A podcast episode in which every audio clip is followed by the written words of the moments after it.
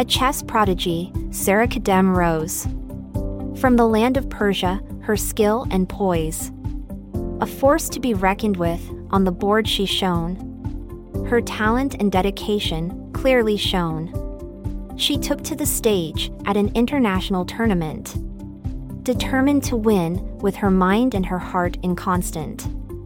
But something was different, a change in her dress. She stepped out without hijab, a bold, brave impress.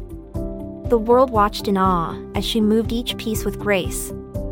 Her mind sharp and focused, her face showing no trace. Of fear or doubt, she played with fierce determination. Unbowed by tradition, she faced each situation. With courage and clarity, she proved her worth. A true champion of Iranian birth. Sara Khadem, a role model for all. Her talent and strength standing tall.